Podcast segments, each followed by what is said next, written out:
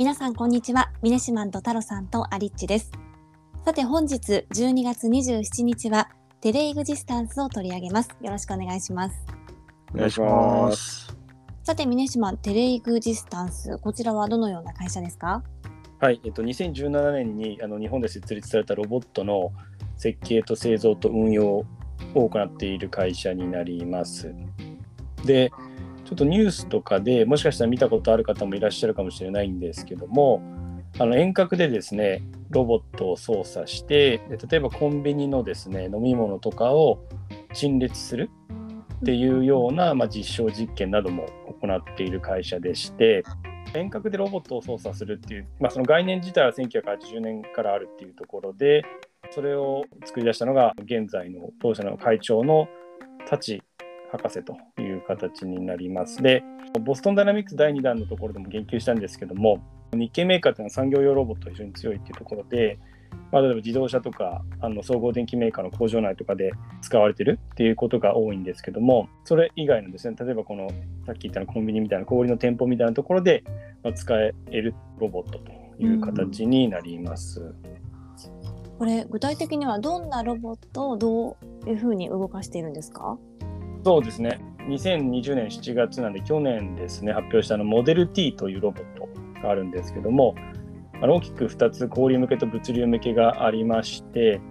で、まあ、どうやって動かすかっていうところで言うと先ほどちょっとお話ししたあのコンビニでそれがファミリーマートなんですけども実証実験一緒にやってましてちゃんとこう顔もあってですね全体としてはちょっと黒ベースの上半身だけのロボットなんですけどもアームがしっかりついてて指先まであってでその上半身が回転するっていうそんなようなロボットなんですけど22の、まあ、自由度の高い関節っていうのが実装されているという形でしてで遠隔でですね、まあ、本当に違う場所にいるところで人間がま VR のゴーグルをつけて、まあ、周辺状況をですねそのロボットについてるカメラ等をですね確認しながら。で、まあ、手になんかその輪っかみたいなものですね特別な装置を握ってでそれをこう動かすとロボットの手が連動して動くんでそれで実際にペットボトルをロボットが掴んできちんと掴んでそれで上半身を回転させて商品をこう棚のところにこう置いていくと、まあ、そんなようなあの動きをする感じです。これ、あれなんですか？人間が全部やらないとダメなんですか？あそうですね。あの基本的には人間が遠隔で操作するっていう、まあ、前提にはなっあ、てますね。はい、であのちょっとあ後ほど話そうと思ったんですけど実はでもこれってその人間の動作っていうのを、えーデータとして収集してってうん。で機械学習させるっていうことで、まあ、将来的にはその半自動化とか一部自動化みたいなうんことを、まあ、想定しているという感じになります。うん現時点では遠隔操作のロボットっていうことなんですね。そうですね。現時点では人間がもう全部その動作をうんうんうん。まあ、するっていう形にはなってますので例えばその地域において例えば人手不足だったりとかうん。いう場合でも、まあ、遠隔でそうですね。今今普通遠隔っていうとそのなんかなんだろう PC 上でできる操作っていう形での働き方でしかないんですけど、うん。実際にそのものを動かしたりとかっていうこともでそういうリモートもできますよっていう未来に向けてっていうの第一歩っていう感じですかね。はい、うん。これ私もあの映像見たことあるんですけれど、あはいはい。峰島もあのちゃんと顔もあってみたいな話されてたけど、はい。本当なんか人が作業をしているみたいな感じなんですよね。えーあそうなんだ。本当にそうそうそうなんですよ。人が本当に正直その顔がなくてもいいっていうか、まあ、まあカメラだけあればいいのかなって感じがするので人間よりは少しまあ何ですかね、まあ、未来のロボット感は若干あるんですけど、うん。と思うんですけどなんかそうちゃんとしたこう人間の形を、まあ、上半身ですけどもしてる、はいはい。ですそうですよね。ねええこれってなんかあれなんですか？あの、まあ、今その遠隔でっていうことはうん例えば重いものとかを、うこう簡単にうん。動かしたりとか、そういう感じなんですかね。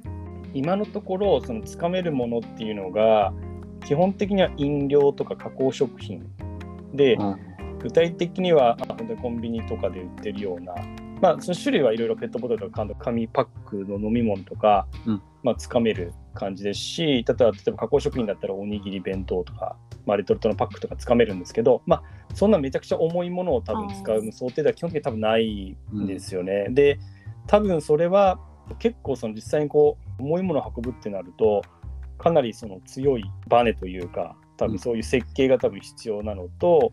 さらにまあそれに合わせてそのもろもろのパーツの強度が必要になったりとかバッテリーの容量を基本的にかなり食うとかっていうまあ、ケースもあると思うので、まあ、今のところはそういう、まあ、2リッ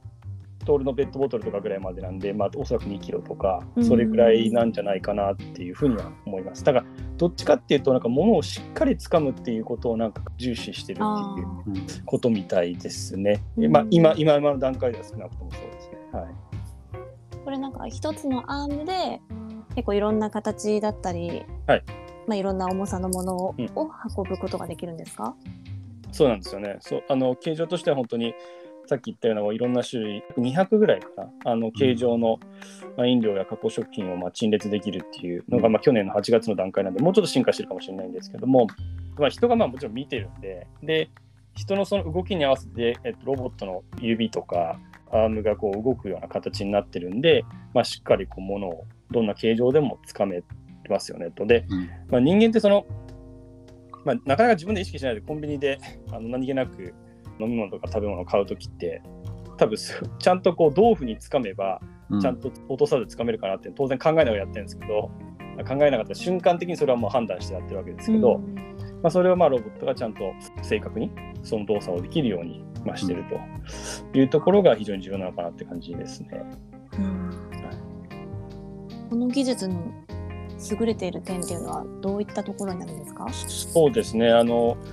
一応そのテレクジスタンスとして5つ技術の要素っていうのを挙げてまして